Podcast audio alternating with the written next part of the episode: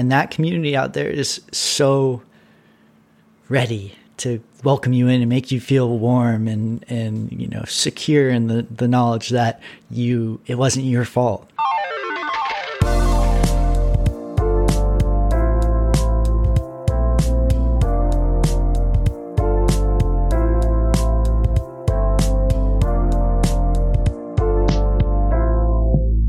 Hey, what's up, everybody? GP13 here. New episode of the Risk Takers podcast.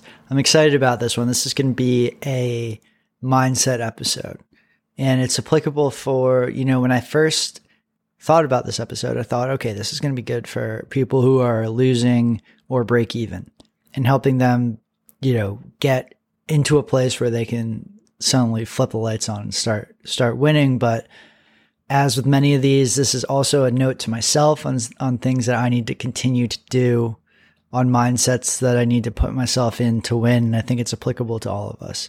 So, what is this episode about? It's about being okay with being judged.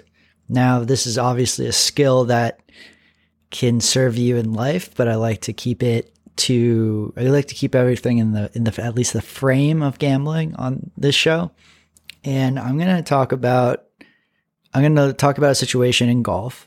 Sorry, it's going to be golf that summarizes this feeling, this this judgment feeling. So, if you're playing golf and you have a 3-foot putt, you might be thinking don't miss, don't miss, don't miss. Now you expect to make a 3-foot putt, you know, or people expect you to make a 3-foot putt like 98% of the time, right? If you have like a 25 foot putt, nobody expects you to make it. And your feeling over the ball is, is much, um, it's much less anxious. Whereas a three foot putt, you're just thinking, wow, if I miss, I'm going to look like a jackass. People are going to judge me. They're going to think I'm mentally weak. They're going to think, you know, that I suck, that I am a head case, all of this, right? And that's over the three foot putt and you take a stroke at the three foot putt that might be a little shakier, have a little less conviction because you're putting there to not miss, to not be, be embarrassed, to not be judged by other people.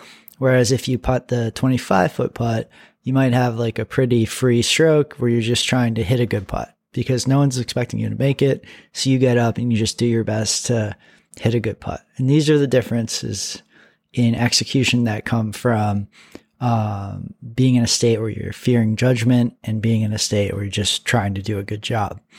We want to be in a state of trying to do a good job as much as possible uh, in betting because the decisions you have to make so many correct decisions betting and so few wrong ones cause you to be a losing a losing gambler. So now let's shift this to gambling. And I think that I think it's very very relevant for gambling because most people in your life are losing betters. Most people, period, are losing betters. Um, and these people will say lots of nice things to you if you bet like them. And if you don't bet like them, they will be very happy to rag on you, to tell you what you're doing is wrong because it does make them feel most likely insecure about their own betting, right?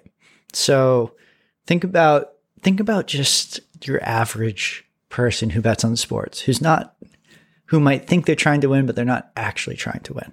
What are they doing? They're betting a lot of overs. They're talking about narratives. They're, you know, talking about last five trends. And if you bet like that, and you say, "Oh, I'm betting this because you know the last five times they played this team, you know, so and so went over," and they'll be like, "Yeah, great." Like I'm doing that too. Like, of course, so and so is going to crush this team, and they'll be your best friend, right? They'll be your best friend all the way till you're you're broke and you lose all your money gambling. So what you have to do is you have to decide, like, am I here to feel comfortable, both with myself and with other people around me who are telling me, oh, that's a good bet. That's a good bet. But, oh, it lost, but that was a good bet. That was a smart bet. Of course, you bet LeBron James over, you know. Of course, he always kills the Pelicans or something. I, you know, I don't know, but there, there is this massive community of shitty betters out there that are ready and excited to commiserate with you as long as you bet like them, as long as you don't stray too far from the pack, as long as you do the things that they do so that they can tell themselves that they're good betters too, because you're doing them, everybody's doing them, so they can't be too bad. They can't be judged. Because I actually don't know if they care about winning or losing. They probably just care about being judged. So they do what feels comfortable, what everybody else is doing. Because if you lose, well, it's not your fault. You're doing what everybody else was doing. You're doing what feels comfortable, right? And that community out there is so ready to welcome you in and make you feel warm and, and, you know, secure in the, the knowledge that you, it wasn't your fault. You know, you can all complain about the sports, you know, sports being rigged by Vegas and talk about, you know, getting together to call the FBI on Goodell and DM players for being, you know, shitty players without ever acknowledging that you can take their unders. That community exists and people get trapped in it. They get trapped in it because it feels comfortable and it's easy and there's no judgment. There's judgment from us, like the small percentage of people who are actually winning betters but like we're such a small percentage and we're just nerds. So like who think a computer can make a bet or something. Like so that's all you have to say if someone comes along and tries to teach you, you know, something remotely resembling profitable betting, right? So you can be in that community or you can win, right? Now, the first iteration here, I'm talking about that community of like clearly losing terrible sports fan betters. You know, this is like your uncle telling you at Thanksgiving how he likes to buy points and, you know, you should always uh, kick a field goal to put points on the board, never go for two. I don't know. Just, you know what I'm talking about, right? These are like the clear losing gamblers. But now what if I, what if I replace that community with a community that believes that sportsbooks aren't able to be actually beaten and they'll always know more than you and that the only way to win is to do some form of arbitrage or devigging. What if I, I replace those two communities? Because it's similar. If you step outside that second community, which is a community that like a lot of us are like quote unquote in, you will also get shamed. You will be told that you're crazy to think that you could ever beat a sports book, when in fact, the biggest winners in sports don't believe this at all. But it's convenient to believe that, again, it's soft and it's comfortable and it's warm. It's a warm space where somebody goes out and tries to use their brain to make their own predict- predictions or do any type of originating or talk about, you know, XYZ player and give a reasoning for a bet, you're immediately shut down. You're told that you also suck and that you don't understand math. This happened to JFAR, right? And then JFAR comes on the show, and a lot of the smarter people in that community reached out and were like, "Wow, we actually we were we were wrong." So the point is not don't get stuck in the first community. It's don't be afraid to look like an idiot. Don't get stuck by feeling okay with yourself because everybody else is doing something some way, this one way. So if you do it that way, then, you know, you've, you've shifted the blame off yourself onto, oh, everybody's doing it like this. Oh, I heard so and so say that, you know, sports books have millions of dollars, so they certainly can't be be beaten. And this person that's, you know, talking about this player getting subbed out or, you know, this certain unique situation, well, you don't think that's priced in, you idiot, you know, like and that's a fun it's fun. It's fun to be part of a community. And when people do something that's different, it's threatens the community, right? And I think that happened with JFAR. And what the point of this is that like you have to sometimes just like do something different and be okay with being judged for it and being okay with failing publicly, right? And if you're in that community, the first community where there's no winning betters at all, and it's this like sports is rigged, we only like to take overs on superstars and bet like last 10, then maybe move to the second community. The second community is objectively better, which is like the plus EV sports books are never wrong community, which is, you know, a step up. And then there's probably a third community. Like I'm probably in a community right now. I don't even realize it where I'm like, well, the, the whole like plus EV crowd is, is not, it doesn't really truly understand how this game works I'm probably in this third community that I think I'm so unique and I'm not, right? Like I'm probably in a community of like-minded people who do some type of originating and mix some type of whatever together. And we like to hear ourselves talk on podcasts and blah, blah, blah. The point, though, is that you have to be okay with looking stupid. You have to. And you have to be okay with experimenting and you have to be okay with questioning yourself. And you have to be okay with understanding that to make the big dollars, you're going to have to stick out a little. You're going to have to go against the grain. Because if you think about even moving from the first community of super casuals to the second community of plus EV, the person who makes that jump to the casuals looks like is a total lone wolf. They're, you know, they're the black sheep. Oh, you think you're going to use a computer you think odds tells you about tennis? You think that computers know about playoffs? Whatever it is. And we've all heard this, right?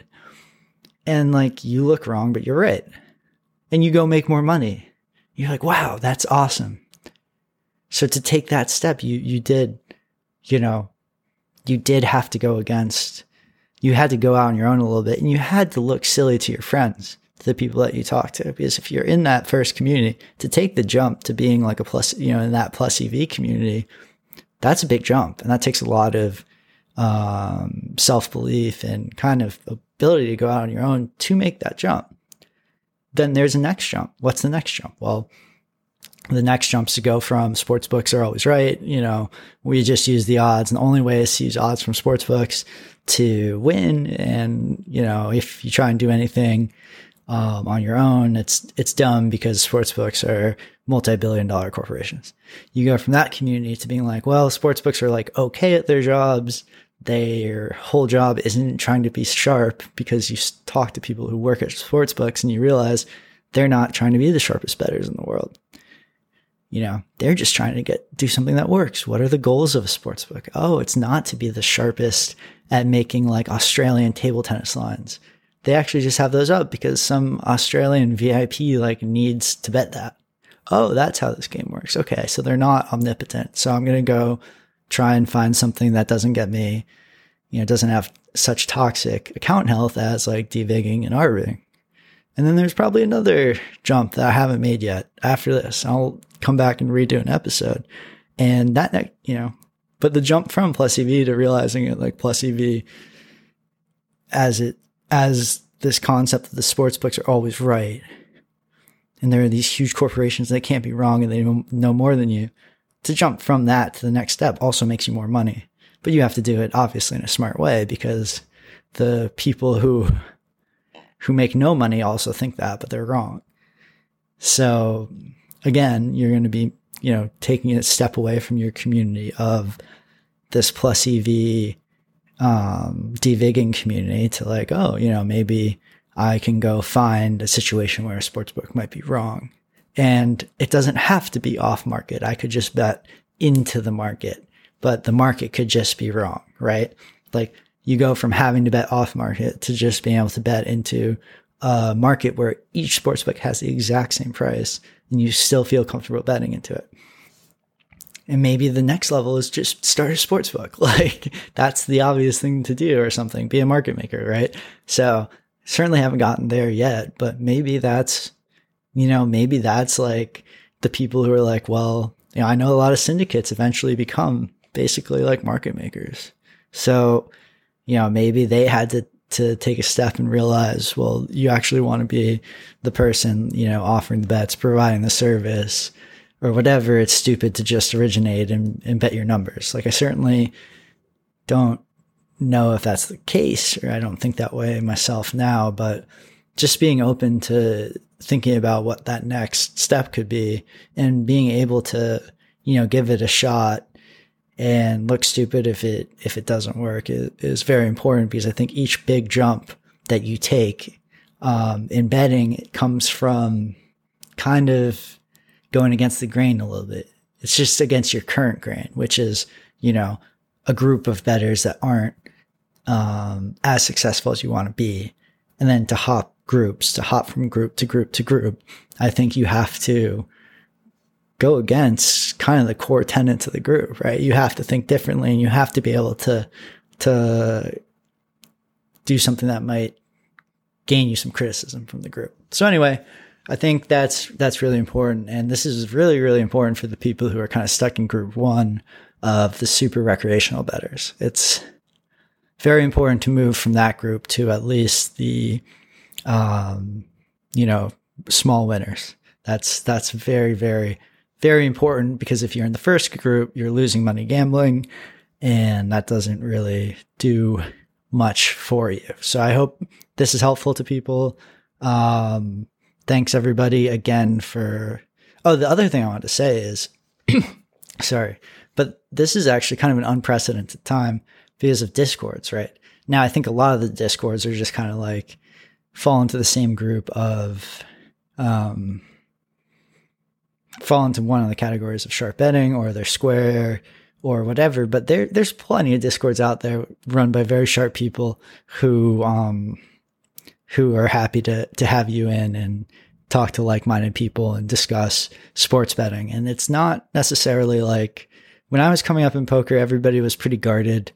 Uh, and you made a couple friends and those were the friends you talked to it's very open right now with uh, kind of the rise of social media and especially Discord. So if you're looking to kind of hop groups or to kind of to meet with people who are uh, in that mindset that you do want to be in, Discord's a great way to do it. Uh, there's plenty.